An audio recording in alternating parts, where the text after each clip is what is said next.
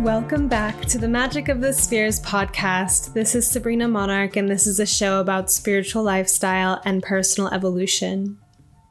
And if you're new here, welcome. I'm so excited to have you. I'm an evolutionary astrologer who writes weekly forecasts at monarchastrology.com. And I started this podcast to have more eclectic conversations about being on the spiritual path and being on the personal development path and how deeply interconnected those two things are. Now, this podcast has been getting some wings. People are sharing episodes, people are discovering this podcast, and I have been primarily speaking to my audience who follows me um, through my website, monarchastrology.com, and reads my forecasts and all of that. So, if you are new to kind of this channel, and I've got a few channels going at once. Um, I really recommend, you know, checking out my website. I do astrology readings. I love to read for you. I teach an astrology intensive to empower you to have a personal relationship with astrology to like really level up whether you are an astrology student, a total newbie or even a professional. The course is all levels. And you can learn more about it at monarchastrology.com under the tab that says study. You know, so, and there's also the weekly forecast. So go check that out. I would love to connect with you about astrology. Today's guest on this show is Carla Palomino, an embodiment facilitator and dear friend of mine who is devoted to restorative healing practices such as soul crafting, psychosomatic intuitive movement, nature based rewilding, sacred sexuality, and intimacy arts. Her passions towards these practices has led her to study holistic nutrition, traditional tantra and hatha yoga, contemporary tantra, earth centric embodiment, intuitive dance, and the feminine mysteries. Carla and I found each other on Instagram and have become friends, and I am so deeply inspired by Carla and have been moved by her work. She is in touch with embodiment practice and invites other people into deeper experiences of their bodies. This has been my experience. And thus, you know, she's passing this spark, this fire. Her events have become a new priority of mine because they're so much fun they're really, really fun. Um, and they're also so life changing. She's really a gifted guide, and she carries this really impactful wisdom and medicine that's sourced from the depths of her own being. You can tell how much I love her, right? and really, when we do this, um, this quality of getting into the depth of our own being and sourcing ourselves from there, we we end up sharing something that is both very personal, you know, it's our particular channel, if you will, and yet it's also very universal, you know, because we all come from source. So when we tap really deep in, we go beyond ourselves and then we pull it back up and it comes out as a personal expression, but it's connected to something so deep and so vast, right? We light up in our purpose and we participate in the flow of nature so just like we like to say, you know, a tree knows how to be a tree, but we humans have often have to think about how to be human. Well, when we go within and we really find out who we are and we strike gold inside of ourselves, you know, often through the dark night of the soul, the underworld, you know, the soul has some painful edges to it. Sometimes, you know, if you've been listening to this podcast and we've had some episodes about the soul and dark nights of the soul, and like that's where the soul is found and made, you know, um, or if you listen to the second episode of this podcast about my spiritual awakening experience and how you know that was a deeply soulful dark night of the soul experience as well um, so there's there's edges. It's kind of like in a fairy tale or something about the place where you're not supposed to go. Um, the taboo, you know, the soul is very connected to that. Um, but when we go into this really deep space within ourselves, we are illuminated with a knowing of who we are and we get in touch with our gifts that we're here to share. Being who we are and radiating that outwardly is a way of participating in nature.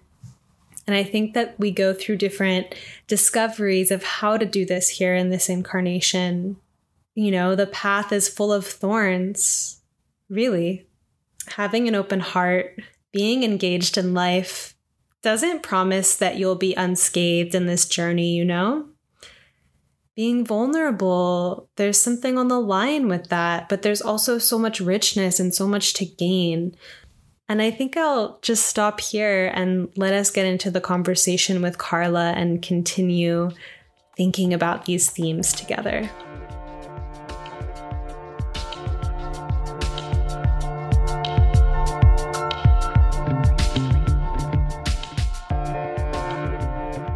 Welcome to the show, Carla. I'm so excited to have you here and really feel like this is going to be amazing and groundbreaking in some way. You inspire me so much, and you are an inspiration to so many. Your work is really profound. And as you know, we talk a little bit on this podcast about Uranus and Taurus, and you are a Taurus having a Uranus transit, and I feel like you're really holding this torch of awakening right now. Mm. And I can't wait to hear from you um, in this conversation. So, I guess a good way to start is to ask what's really alive for you right now, and we'll get into introductions too. Mm-hmm, mm-hmm. Thank you for that introduction, Sabrina. Um, I'm really allowing your words to to come in to like allow them to penetrate my heart and my whole being and it feels really, really good to, to, to be here with you and to share this conversation. Um, what is really alive for me? Hmm.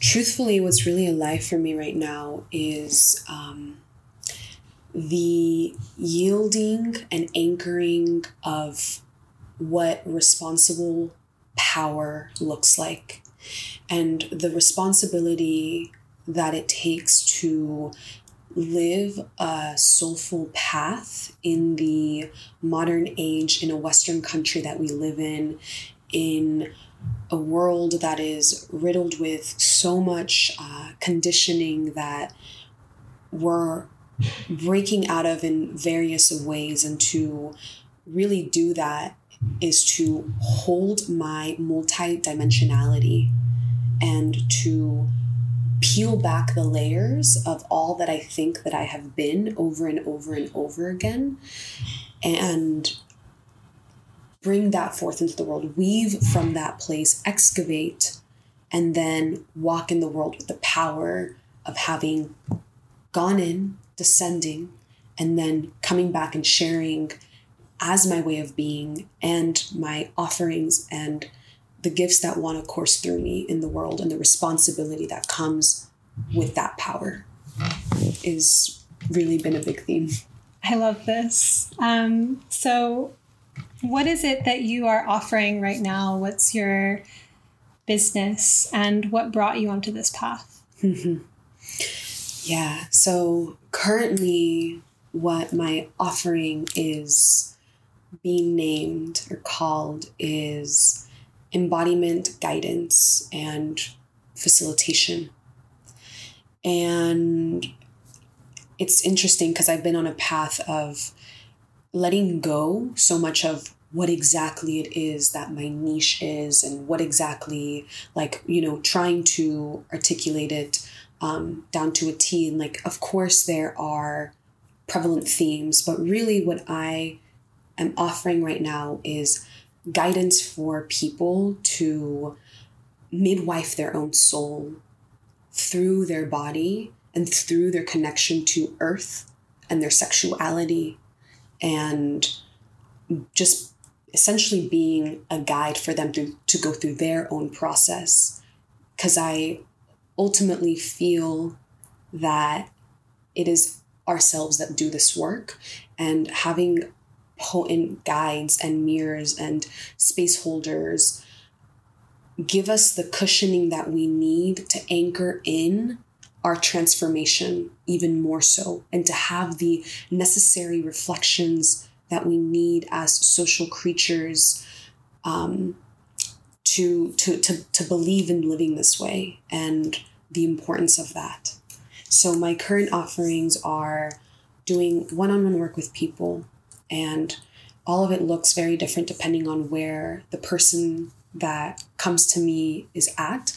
Some of it, it's more based um, in the realm of womb work and connecting with their sexuality, moving away from uh, conditioned orientations towards sexuality, and coming into their own inner marriage of their masculine and feminine energies and living out their soul in the world and what that means to them. Um, for some people, it's how to live in community um, and move out of isolation and doing that through coming coming into their bodies. For some people it's really simple. It's just like i want to feel my feminine essence. And we do that through sensuality and sexuality and practices and inquiry writing and art creating and yeah so one-on-one work and now I'm offering my first program that I've a group program that I've ever created, an embodied mentorship program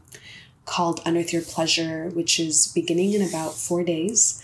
And I'm really excited to start facilitating to more people.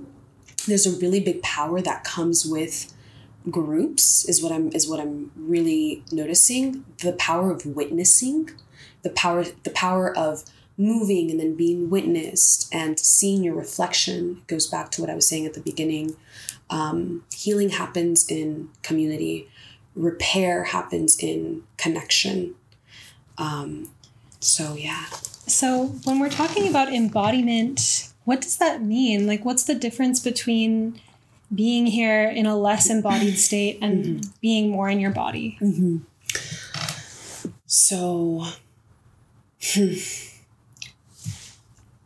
to me, being embodied is being attuned to the inner sensations of my body and the primordial pre-verbal truth of what my body knows as opposed to um, understanding myself simply from the neck up and understanding myself on the cognitive body plane. And instead through simple movements simple movements of what shape is my body in in this present moment and where is the sensation present and what happens when i breathe there and following that thread right? And then of course weaving back in the cognitive body to create the meaning that is necessary in order for it to um, you know, have the meaning that it needs to then be lived out. But essentially coming back into body wisdom first and foremost and what our like our instinctual knowing that is undeniably felt but that we have been conditioned culturally since we were born to have emotions come up distrust emotions, stuff that down, don't feel that, stop crying. And then we stuff and we stuff and we stuff and we stuff. And we learn that to feel emotion is not safe. We learn that it's not safe to feel. And so our, our spectrum of what we're able to hold in our bodies on a nervous system level gets um, like narrowed in a way as opposed to widened. And so embodiment helps me see that emotions are energy in motion and that they they something comes up, I feel it all the way through, I gesture it through my body, I wear it on my flesh, I give it the I give it the attention that it needs and then it moves. And through this way I'm more open, I'm more alive to all that life is while being here in this body at this time. I wish people who are listening could see how you're moving in your body as you speak. You're one of the most expressive people that I know. And um, I like what you were saying earlier too about embodiment being how we participate in the world. That it there's these layers of embodiment. Like there's this primordial body sense, and then that translates to participation. Um, I wonder if you can say more about how being in our bodies and like having an awareness of how to be authentic in our physical bodies has a correlation to how we move about the world outside of us. Yes. Yes, absolutely. Yeah, so hmm.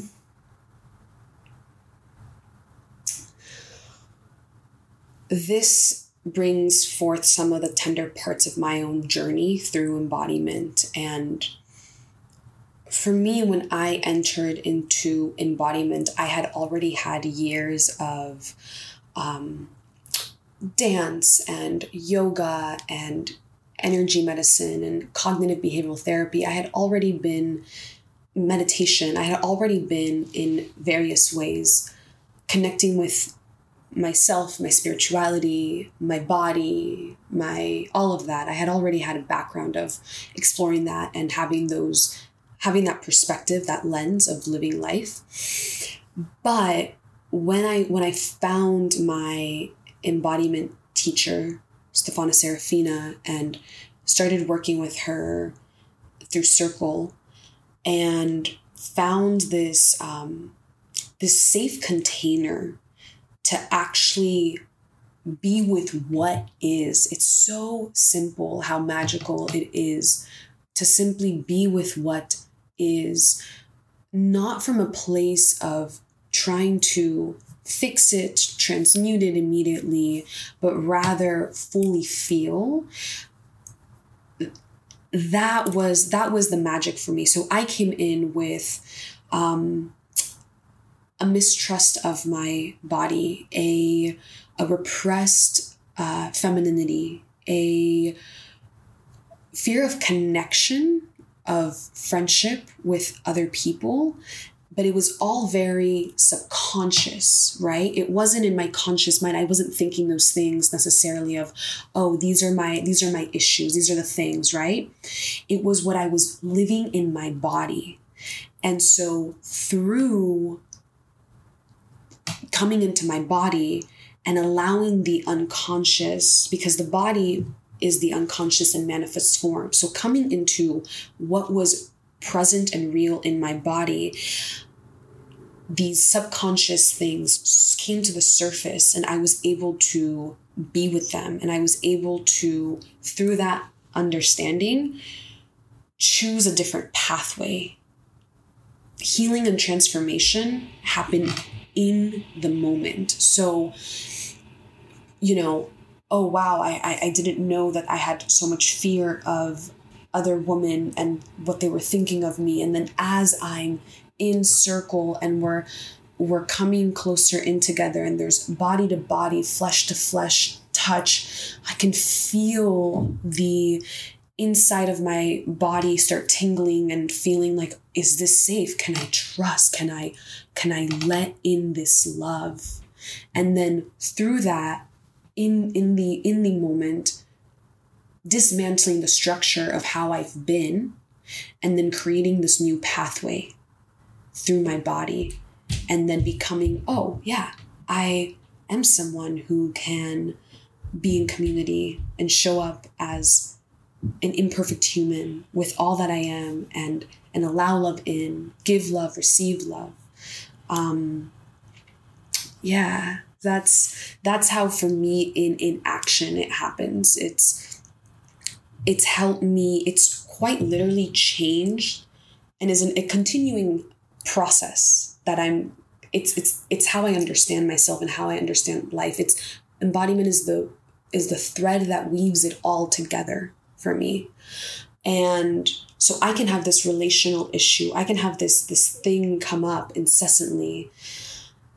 And I can relax into my I can relax or feel the tension in, in my body and be present with what my body knows about this particular theme and then come into a discovery that involves emotions and archetypes and rage maybe you know like frustration whatever is present and then i can move it and then choose something new. It, it helps me cultivate wholeness and simultaneously cultivate a meta awareness of sovereignty to choose how i show up to life. Beautiful. And for people that feel like more disconnected to their body how do you start the conversation with your own body if you feel really shut down? Hmm. Yes.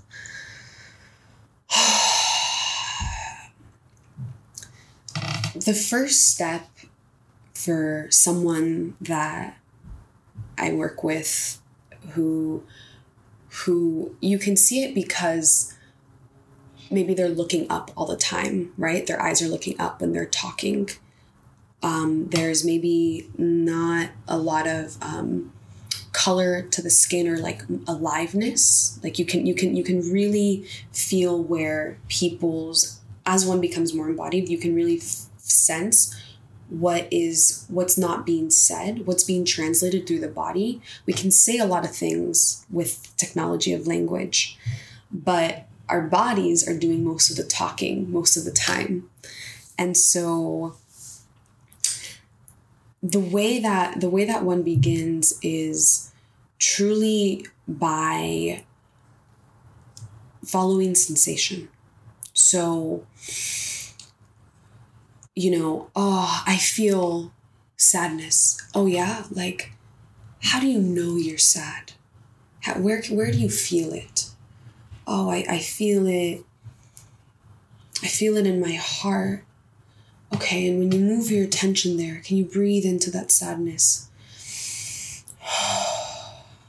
And is there a sensation there? Yeah, there's a there's a there's a a crackling. And can you crackle? Can you show me the crackling with your hands? Oh, it's like it's like this.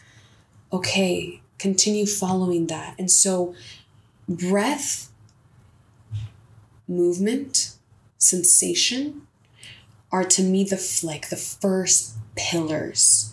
Because sometimes you know embodiment can seem so uh, ethereal or what does that even mean? Or oh to be embodied means that you um, can dance really well and can make really fancy movements right?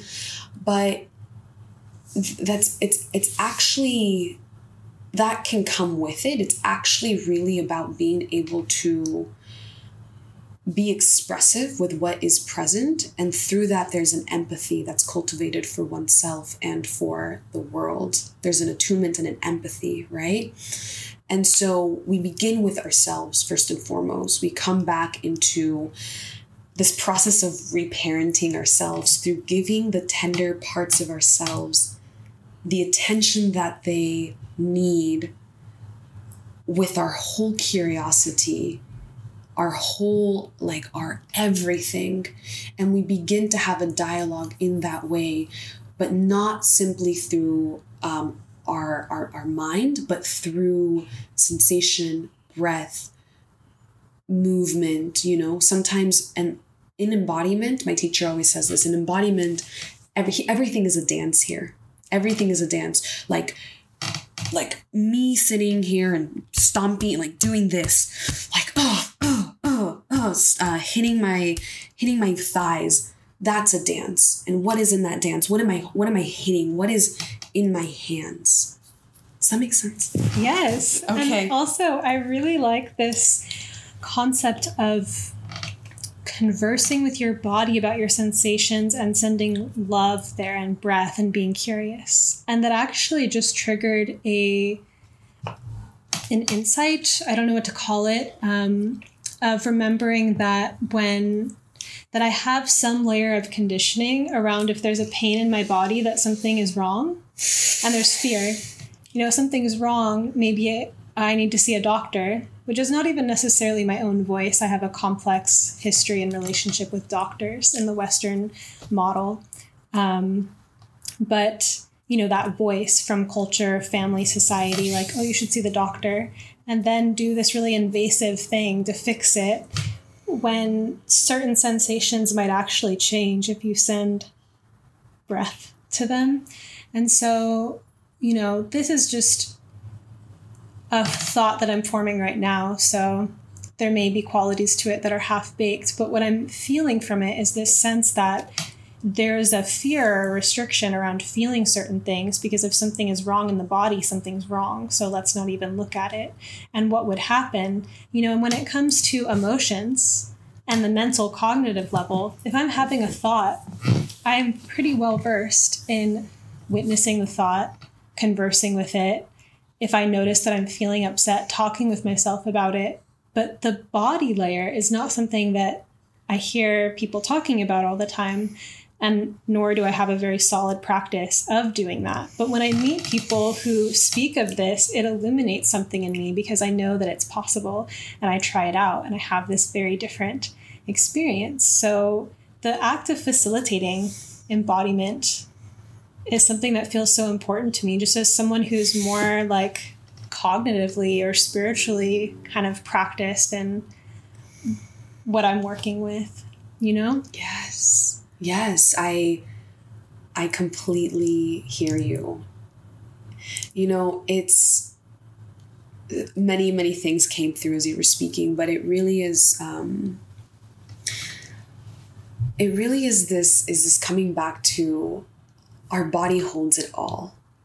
Our bodies are like as human beings, we are intrinsically connected to a much bigger web and connected to one another like a mycelium. And we are made of, of, of earth and of, and, of, and of life itself. We are microcosmic earth, and earth is the macrocosm. And there is an intelligence on this planet, on earth, of of, of, of rains, uh, of raining, of, of storms, of earthquakes, of like all of these, all of these like chaotic, you know, things that happened. And, you know, we too are that way. This is something that um, a teacher of mine, Bernadette Pleasant, talks about, which is like if we can come back into our bodies through looking at looking going out into like some earthscape and seeing all whether that's even a city actually or the forest and and seeing all of the movement and seeing all of like what happens there we are reflected in that way. Like we are we're allowed to be um, storms we're allowed to be all all of it we just believe that there's some there's some sort of believe that we've inherited that we need to be poised in a particular way. We inhabit the cultural body and the cultural norms. And so we hold ourselves in a way based off of what is habitual for the culture. And we receive our nurturing through the culture of, of what's allowed and what's not allowed. And what's what feels like too much we want to put we want to put a containment to someone crying right so someone cries and immediately someone wants to bring over um, tissues and wants to put some you know want like i know that it's from doing it from care but ultimately what that message is conveying is it's not okay to feel it's not okay to go there and i think that the not being okay to go there represses it and makes it stagnant and then, you know, creates psychosomatic symptoms mm. in the body. And then we and then it becomes a much bigger problem as opposed to if we could initially actually just because I think some people get afraid of, oh, well, if I start to feel emotions, then a huge well of emotion will come through. Uh-huh. Because that's true initially. Like, yeah, when we you've been taught to not feel for such a long time when you begin to when you open the pandora's box and you begin to feel there's going to be so much stuff that's been there and not felt for a long time but with the proper tools and the proper care to be able to feel that and move through that then you then you strengthen the toolkit for when stuff comes up you can you can grieve it in the moment. You can you, you can feel your rage and you can you know how to work with it.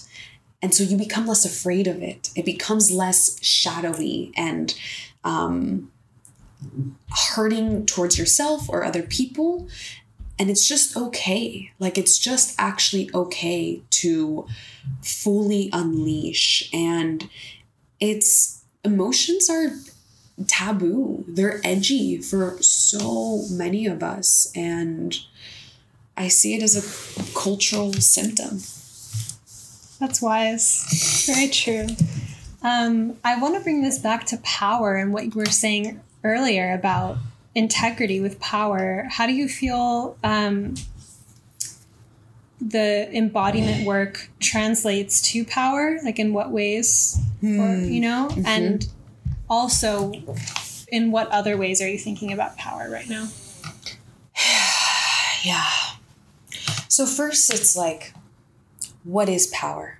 right we have i've the, been trying to define this yeah it's, it's something that i've been really that i've been really sitting with um, because I feel that there are some ideas that power is more of a of a of a masculine alpha force, a yang energy, a uh, like a like a some sort of forcefulness, some sort of um, you know, I think of the hero's journey from Joseph Campbell and the you know the coming out like yes like like going going and going through all these sorts of um, rites of passages and then getting to the other side and then you know being like being at the top like that's what power is right? And so i think that that's part of the cultural idea. And for me interestingly enough what's been coming through when i'm feeling into what power is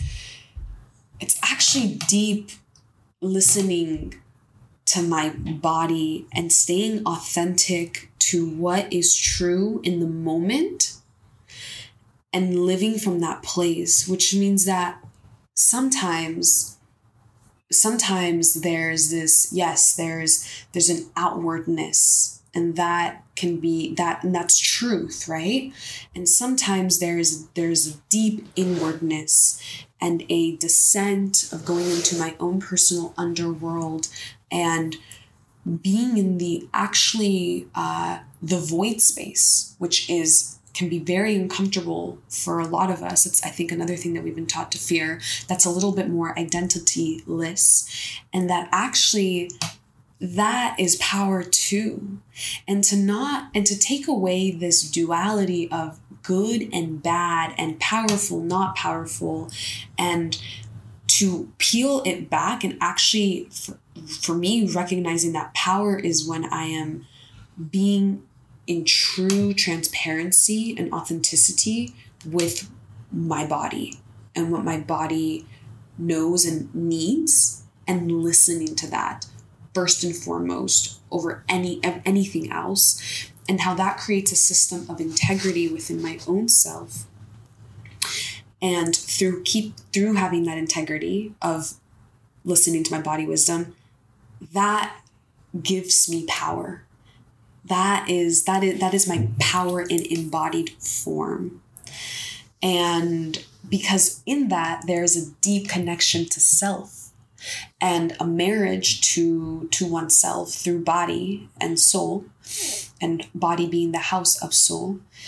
And and and then and then we we know we know what we stand for. We know what our boundaries are. We know we have we're tuned to when something doesn't feel right and are able to name it and are able to be with the discomfort that may come from people who are not living from that place or not yet on their journey and and, and holding like being anchored in from an internal place. Yeah. Okay i have so much that's coming through about that. Um the authenticity as power is a really interesting definition. Mm-hmm. And I think about power a lot because of Pluto mm-hmm. and Scorpio mm-hmm. and different types of power, like power over um, versus true power. Because I think that power over should have a different name. Absolutely. You know, because it makes, there's this complex that people have where they don't want to own their power because they associate power with abuse. And it's not so. Thank you for naming this. I want to say something to that soon. Yeah. Yeah. And so being in our power, there's actually what you were stating here of knowing your boundaries because you know yourself so well that you can know it doesn't feel right and act accordingly and say what your needs are in situations. I think that the more power we actually have, the less we need to be manipulative or coercive. Absolutely. Absolutely. You know, I think in the collective field right now, there's there's a lot of emphasis on um, there's a lot of emphasis on trauma, which is so important, right? It's so important for us to bring that into the field and to understand it, what trauma is, what it comes from, what it like where it comes from, how, how what it really means, how it shows up differently for everyone, how what could be traumatic to one person could not be traumatic to another. And through that, what I'm noticing is um, a lot of people holding back what's true for themselves because of fear of disturbing and offending and making other people uncomfortable.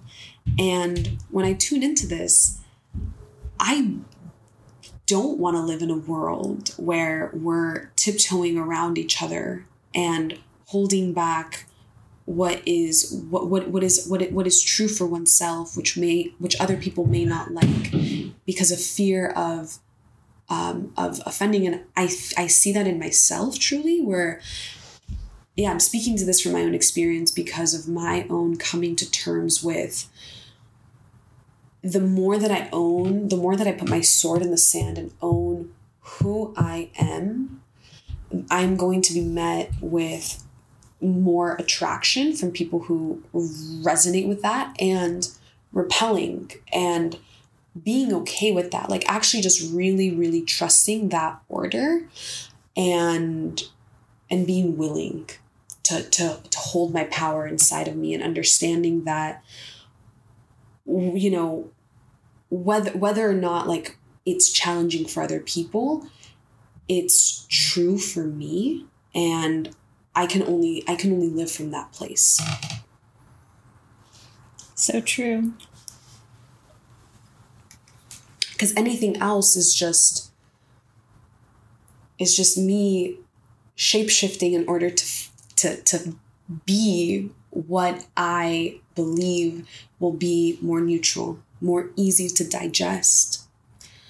Um, and I think that honestly, some of us, some of us carry something within our systems that puts us more on the front lines of being edge walkers and of of of living with a particular um, vulnerability and a saying of of things that need to be said. And i know for me i've always been very attracted to people who really embodied that but have felt my own frozenness and wow i really i really respect that. Like it just it's just clarity. It's just clarity and i really respect that and i want to embody that more right?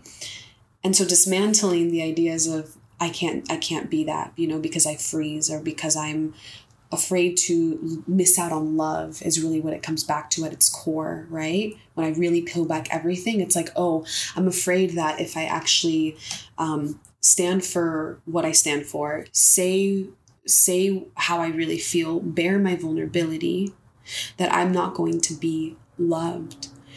And what's been proven is actually the complete opposite that when I actually do reveal my vulnerability, when I actually do say my truth and speak that on an interpersonal level or on a broader scale, I'm actually being seen and loved for who I really am.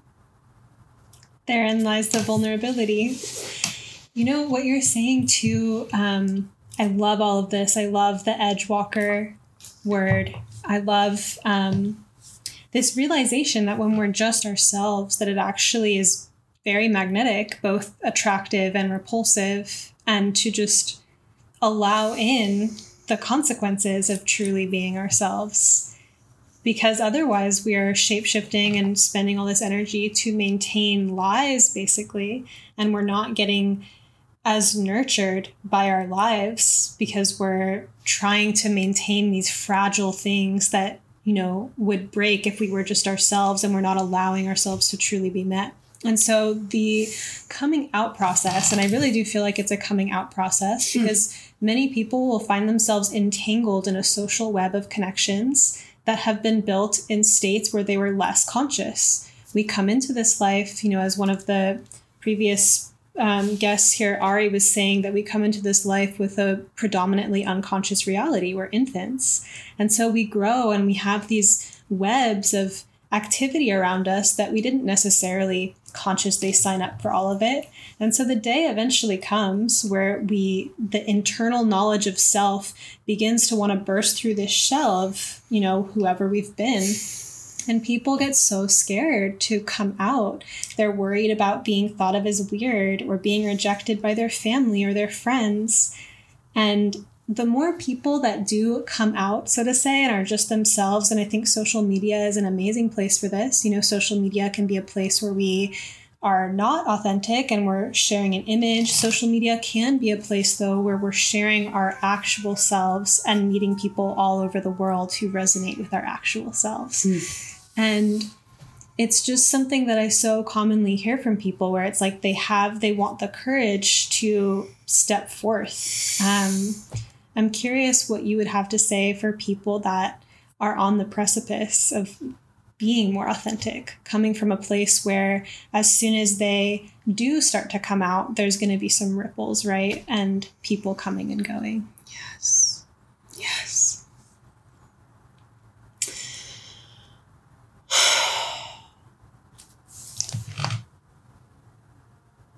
Cultivate a loving relationship with your emptiness just as much as your fullness. Cultivate the meta awareness of holding all of the nuances and the, the, the loneliness that can come with walking that path. Um, that's been my biggest medicine to be honest is is becoming very prayerful in in why like what is the why right? And so getting out of the way sticky like being devoted to this as a way of being every single day which means confronting my humanness that wants connection, wants to wants love, right? And confronting that.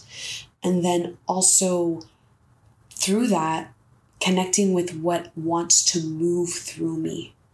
And being of service, right, mm. is ultimately really being authentically ourselves. When we are authentically ourselves, we are being of service to the world. And what I mean by the meta awareness is it's not about you like it it can feel like we can live in such a solipsistic world that's just I based, I, my gain, me at the top, my whatever. And truly for me, it is only when I come back into the humility of why and being beyond Carla Palomino, like really it's it's it's soul is not about me. What I'm doing is not about me. It is for something so much bigger. And that is that's that's that's what it really yeah that's the medicine that really gets to me. When i you know stepping into facilitation stepping into doing this work stepping into sharing myself um, was all just like it's it's not it's not me. And i think that we have believed a lot of lies about who we are and the process is about unbecoming continuously because it's not a linear road. It is a spiral dance of there will be continuous deaths and rebirths that happen through your evolution and a deepening of the onion right? And it's beautiful. And so allowing um, also even the idea of what authenticity is to kind of like dismantle too and and and staying mysterious to your own self staying in curiosity to who you are consistently and allowing yourself to be surprised is i think really important.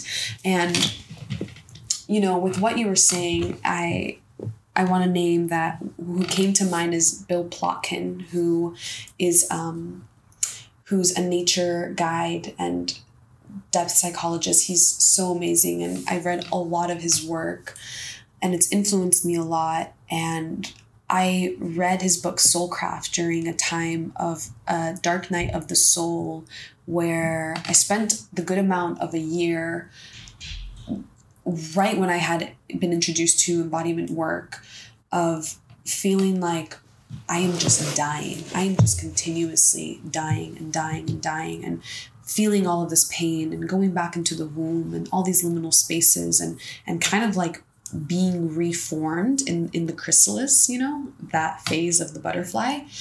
Um, which I think is a place that we come back to, you know, again. But I think the first time that we encounter it, it is really like, wow, I I can name my loyal soldier.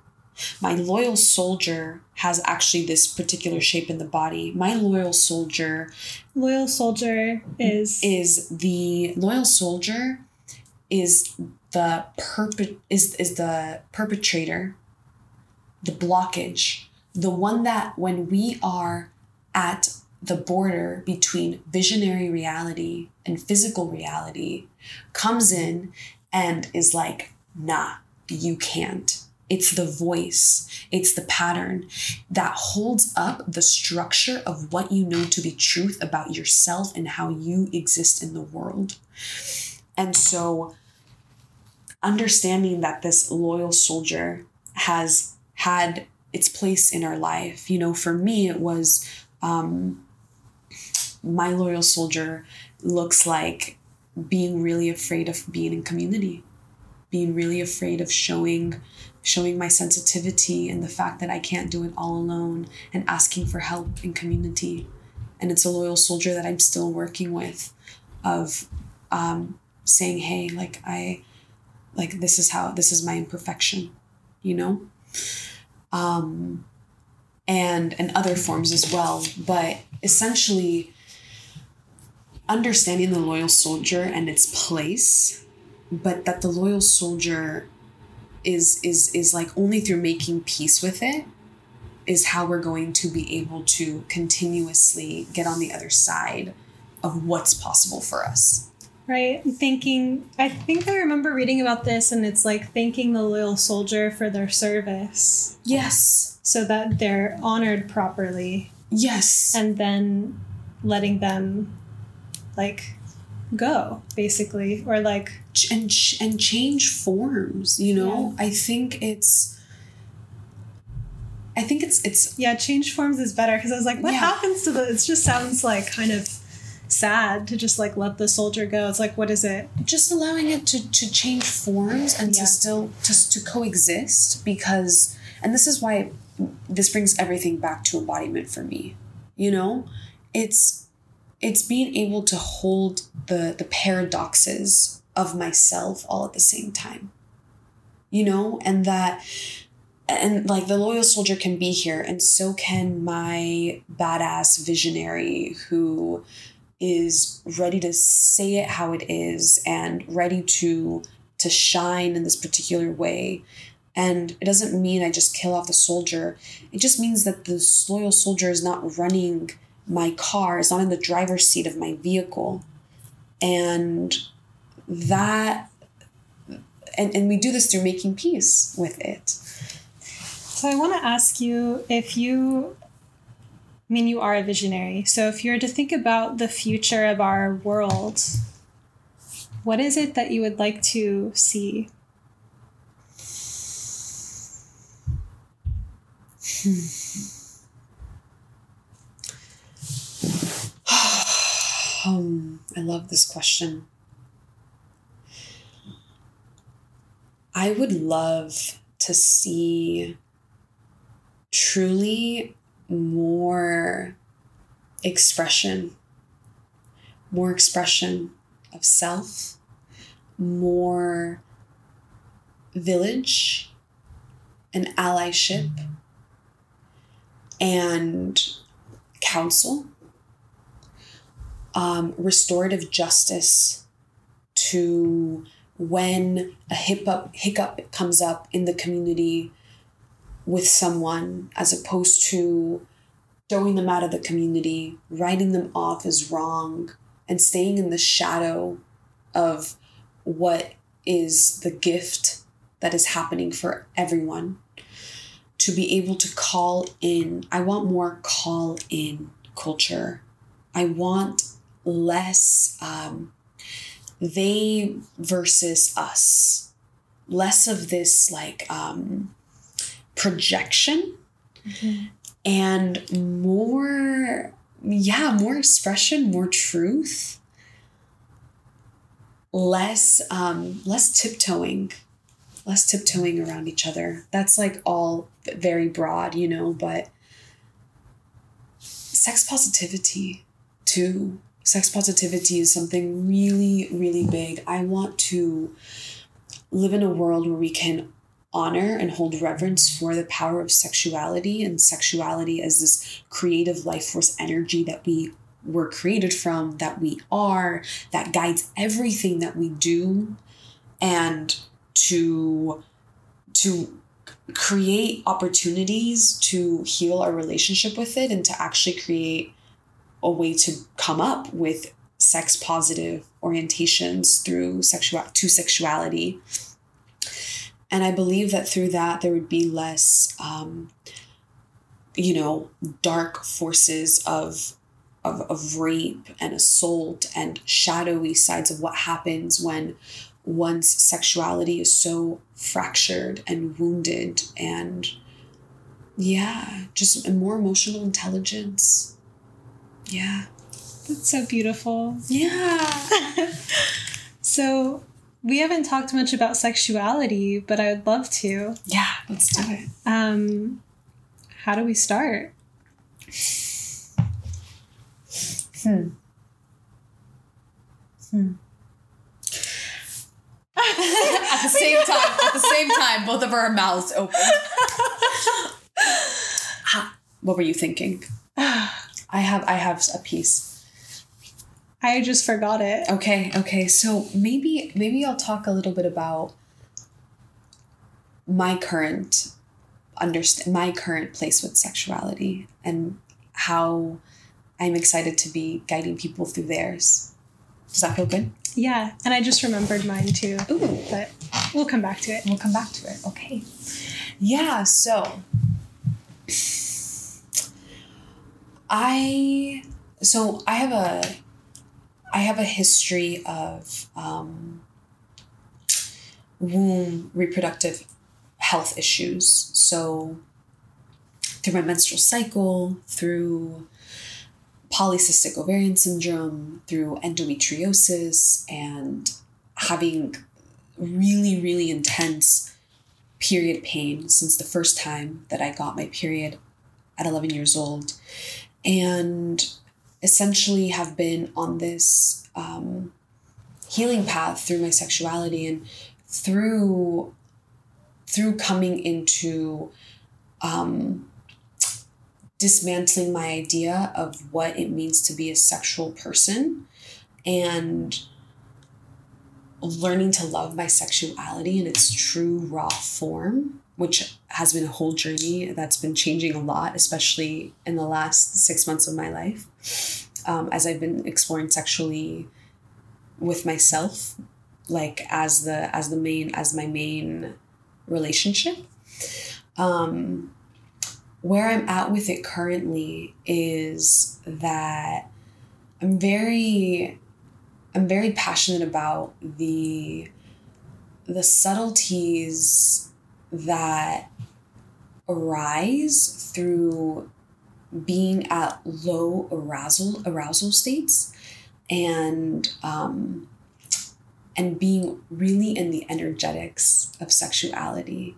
And this is coming from before that for the first time um, being so excited about experiencing orgasms in different parts of my body like my heart and having more peak experiences and and uh, ejaculation female ejaculation and being like wow this is so amazing right? And exploring all of these realms that i had never explored before. And then now coming back into um, being so innately connected with my sexuality as a way of being in the world and and circulating it through my own body and how how tender how tender it is like how how connect how to connect my sexual energy with my heart and what happens through that union simply from bringing my sexual energy when i'm feeling a lot in my sex center in my genital space and then bringing it up into my heart and kind of using it as this salve for um, for for parts that need attention and mm. being there for as long as possible. And yeah it's so powerful. It's so so so so so powerful. It is. I love that yeah, the thing that was coming to mind for me was similar to the power about how expansive our sexuality is, and that there's a, um, and I'm saying our like people in general, um, but that culturally, the way that we talk about it, you know, there's this very small vision of it, or this very truncated, or this very particular vision of it, and there's this book, I think it's something called like Aphrodite's Daughters. But a friend gave it to me, and it's all these women telling about their um, really expansive, hmm. transformative sexual experiences. And, you know, I think that it it could be for anyone. Um, but specifically, the book was focusing on women and how, like, there's this like deep spiritual experience that happens from connecting to our sexuality. And when people touch this space, I think that it truly changes them. Like it's this big awakener. Like we start to see how conditioned we are and how conditioned the world around us is. And we gain these kind of like visionary or peak. And even in those like more subtle places, the low arousal, like there's a a magic that's really coming through in that space. And it's like the word free just came to mind, which is funny. Like, I don't know why that's what's coming to mind, but I think what I mean by that is that it's innate, it's here, and that we're sold essentially this vision of all these other things that we need when we actually have this immense power source inside of us and learning how to circulate it, learning how to do self healing, like how to build a beautiful relationship with ourselves too from which we interact with the rest of the world and other people. Like that's all there within sexuality. And so I feel that kind of like passion about it where it's like this is really magical and really important. Mm, really? It's so important. Yeah. Yeah, I mean every yes to everything that you're saying. It's it's really what I really hear you saying is bridging the union coming back into the union between our sexuality and our spirituality and how they're actually one and the same thing. Like they are truly at its core, they're not separate. The erotic is holy and and are, you know, the fact that in order to create life sex happens right like this this union happens in the body and then life is created through it, right? It's like how how in the world through religion and through puritanical belief systems did something so precious get so distorted?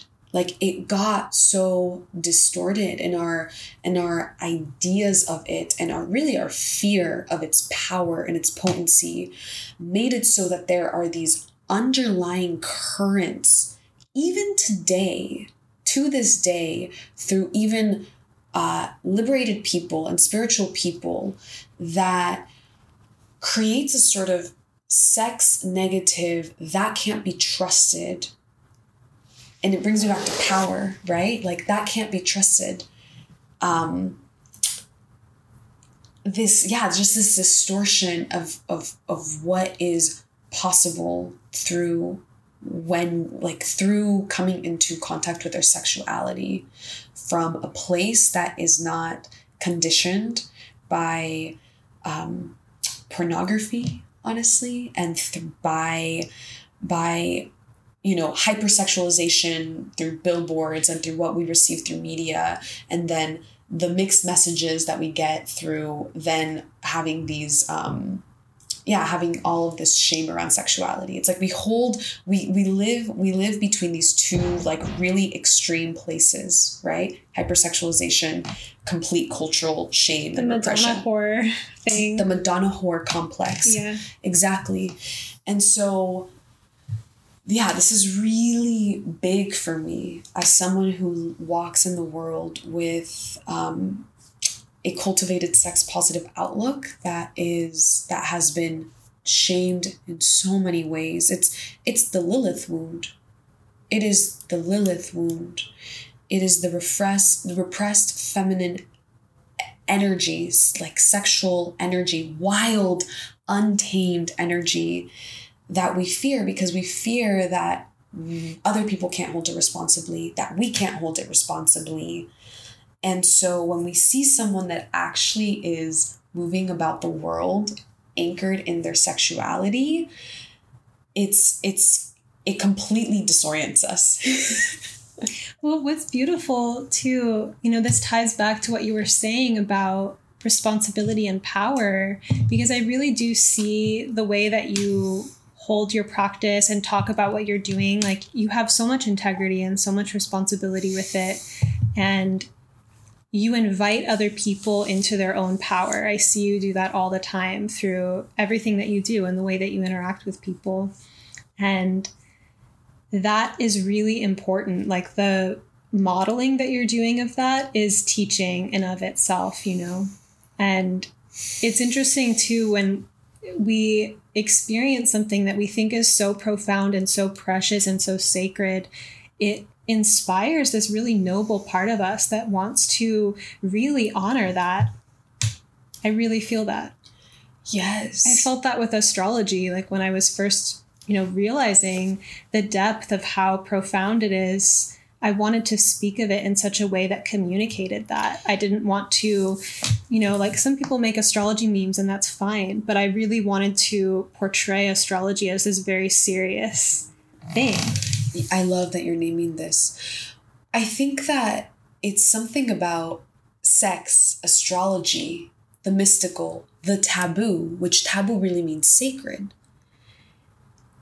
It's it's when we have an embodied experience, not just something that we read, which someone said, or, you know, that can feel dogmatic, but actually when we have a living experience about how powerful it is and how transformative it's been for us, we carry the duty to then translate that out into the world with as much truth as possible. And people people will resonate. People who are ready for the message will come, you know? And right. so I want to authentically name that um living in the world with this sort of um, undeniable like attraction towards talking about sexuality has not been easy. It's not been, um, this is just who I am, take it or leave it. no, like I I care because I care that I'm able to translate and you know really yeah really translate what this is for me. Like why when i am in self pleasure and i'm outside and i'm out in nature and i'm looking at the trees and i'm like starting to cry like i'm looking at the trees and i'm self pleasuring myself and i feel source energy like coursing through my whole body and I feel my sexuality, my connection to earth, my wild nature, my whole being just come alive in this way where I'm like, wow, I like my sex is a portal to everything that is. And it can just it can just be so cheapened and so taken away from what the true from what the truth is because of fear. And yeah, it feels like a really sacred duty for me. Yeah. Oh, I'm touched. I was feeling chills moving through my spine and heart. And and what and how much of a how much that has been the healing balm for my sexual trauma, right? Like sexual trauma that I experienced, that my mother experienced, that my mother's mother experienced, and this whole lineage, and not, just through my own lineage and my own body, but the collective body of what we've experienced of having our bodies and having something so precious be so tainted and how actually not through fearing it but t- t- through going back in through that portal is where the healing mm. happens not fearing it, writing it off, and not, uh, you know, it's it's like we we have to cultivate the courage to go to these places. It's essential for survival. wow. Yes. Um, you know, what you're saying too, like having tools, having practices that guide this are so important. Like I feel um you know, the sex education that's happening on the internet right now. Like, you know, it didn't really come through in school or society, but there's like social media, tantra people or embodiment people who are sharing that. And that's actually information that is helping the species survive. Yes, yes. And I'm very, I'm very excited to see so much uh, education around so, like new sex education and the sex positivity and I would love to see more acceptance of the subtleties of sexuality, mm-hmm. which I think can be a little bit more like I'm like feeling my own like oh you know it's but it's it's so true like because we we we're only touching one tiny fraction of sexuality if we're just focusing on um, sex techniques, for example, or like how to achieve better orgasms. It's like there's so much, and there's so much that I'm still exploring and learning every day. And yeah, yeah, it's full spectrum. You posted um, something on, you know, I love your Instagram, by the way. Hmm. Um, we'll say what that is. I guess we can say it now. We'll say it again at the end. Mm-hmm. It's your username is my username is Karla with a K, K A R L A. Last name Palomino, P A L O M I N O, and two underscores. Okay, I knew there was some underscore thing going on in there. Yeah. Otherwise, I would have said it. Yeah. So, um, you post like speaking of Edgewalker, like what you're sharing um, on social media is like very up for you. Like you're sharing something that's very authentically coming through. And so I'm riveted by what you write. And you wrote something about like self pleasuring. And I was so inspired reading that because it was like, there are these amazing like frontiers of discovery and like amazing potentials within, within self pleasuring it at this point is somewhat off brand for me to talk about that when I consider myself in the box of being an astrologer. And at the same time, self pleasuring is really important. And I think, like, if I let myself expand my brand or my communication to talk more about, you know, because that's actually, I think it's super important. I think it's magical to have this really deep connection with yourself that empowers you to go about the world differently that day. And you're not dependent upon like a partner if you're single or even if you're partnered it's like you have this like integrity of sexual connection with yourself like that is amazing and i just think that seeing you share that and seeing you like talk about things as openly and honestly as you do has re-inspired me in terms of how I want to show up on the internet, you know? Cuz like coming out as an astrologer was a huge leap was a huge deal. And that has settled for me where it's really like not an edge for me to be an astrologer. It's not an edge at all to tell people I'm an astrologer or talk about astrology. And so continually finding those edges, and you've talked to me about this of like continuing to play with those edges in your expression is really important. Yes, yes, yes. I love what you're saying. So, vulnerability is what's vulnerable for someone could not be vulnerable for another. So to be an edge walker, it means we are confronting our vulnerability and our edges continuously. It is um it's like okay you know i've been i'm comfortable with this at this point that's not that's not a big deal i can you know you can write about it you can post about it and it's who it's it's it's now weaved into who you are and the beauty of being an evolutionary multidimensional human is that and when we're committed to this path of discovery is that there there's more to learn. There's more to integrate. There's more um, you know room in the shoe to fit. And that really excites me honestly because you know at this current place in my life i am in such a trial and error and experimentation and um, no bounds, like really opening up so much. And there's my mind will come in and ask, like, is is it always just gonna be like this? Like, is this just part of my path? You know, like being part being North Node in Scorpio, you know, in the eighth house and and feeling having so much of this is like, wow, like I can't not, you know. But there's titration as well. There's times when there's big there's big contractions and there's time when there is more totally. more um, expansions and contractions and we're just kind of titrating to that but what i encourage and what i embody is face your fears like face what calls to you truly calls to you like is you know, as much as you're seeking it, it's also seeking you. You know, when we have desire, it is a two way street. It's not just I'm desiring this, I'm desiring to be this in the world. It's that is also seeking me. That wants me to live it, to be it.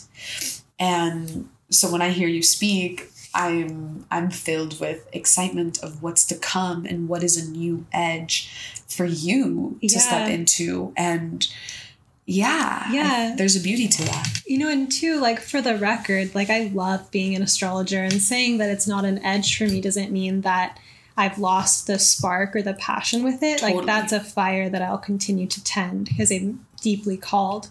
But the edge work is like expanding my sense of self continually and then sharing that too you know it was and so I feel like ever since I've met you and interacted with what you embody, like literally embody, and the work that you share, I've had this spark of more desire to understand like embodiment and to feel more expressive in my body and to have more embodied days you know? Like because i do a lot of um, like writing and all of that and i love that. But there are certain days where it's just like hiking and yoga and swimming or there's like multiple body activities in one day hmm. and i literally feel like the most supreme content and ecstasy from doing that. And to think like what how could i design that into my life more and bring that into moments subtly that aren't even like out doing something? Well that's exactly what i was going to say. You know, it's not about just going to an embodiment class or even like a doing a series of embodiment classes. Um, and then okay, you know, okay, I'm there in the class, I'm deeply embodied, and then I go home and I'm just like, whatever, you know. it's it's weaving that into whatever it is that we're doing. When I'm writing, I'm embodied. When I'm in this moment, I'm here and I'm like, okay, I'm here. And my tummy is like, and I'm feeling different parts of my body alive as I'm speaking, right?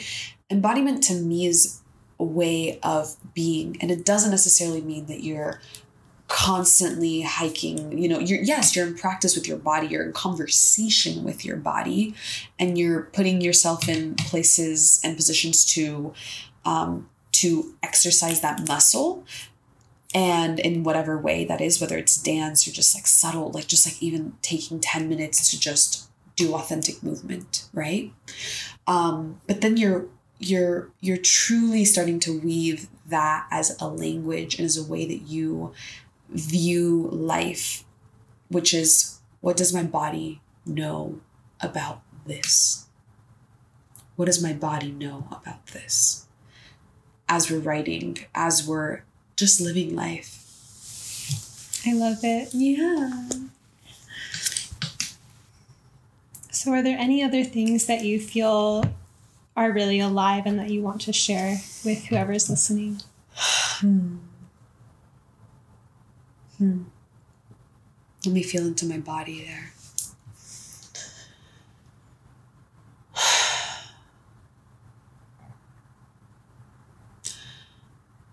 what feels true is that I want to share with whoever's listening is the story you tell yourself is the life that you live. So you get to choose your story. You have your soul is seeking you as much as you are seeking it. And so be in the practice of allowing soul to move through you through sweet small steps. Truly it's it's small choices that you make in your life. Create because art is the medium which soul expresses itself and just just trust just trust in in your life's path and when you do everything will start to piece itself and sort out and there will be stripping away and you have the strength and the ability to hold it Yeah. Gorgeous. Thank you. Yeah. So, Karla, how can people find you and work with you? Hmm. So, you can find me at karlapalomino.com. Uh, K A R L A P A L O M I N O dot com. And you can subscribe to my newsletter and you can find me on Instagram uh, at karlapalomino.com, two underscores and send me send me a message. I weave community and that's very important to me through the online web to create more global union. And yeah you can send me a message and we can talk. Thank you karla. Thank you so much sabrina for having me here. My pleasure. Mm.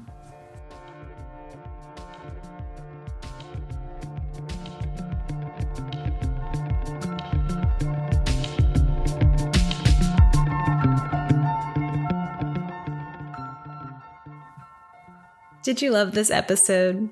If you've been listening to this podcast for a bit, I would love to read your review on iTunes or Apple Podcasts. If you rate and review the show and take a screenshot of your review before you click submit and email it over to me at sabrina at monarchastrology.com, I'll take down your email and I'll be sending out a free gift to reviewers um, to thank you for reviewing the podcast once that gift is ready. I am working on it. It is coming along, I promise, um, and it will be something to help you tune in with your higher self.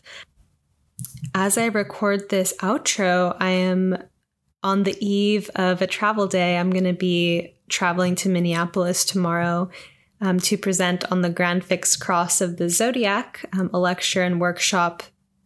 And I'm really excited. I'm really excited for the honor of having been invited to speak and um, traveling to share this workshop. I'm excited to see some friends. I'm excited to meet new people. I'm excited for this whole experience. And I, yeah, that's where I'm at right now. I'm in my room and I cleaned it a little bit and made the bed with fresh sheets so that I have something nice to come back home to. That's one of my little travel rituals as a Jupiter and Virgo person is to try to do things on my to-do list or tie up loose ends or clean or just do something um, to come back um, home to. And inevitably, you know, there's that like when you're leaving for travel, it feels like there's so much to do and, you know, and this has been a really busy, dynamic time period in my life in general, and a lot of good and a lot of exciting stuff, um, and a lot to do. And I'm just feeling really happy and really deeply grateful um, for all of it. So, thank you for listening to this podcast, and I will catch you next time.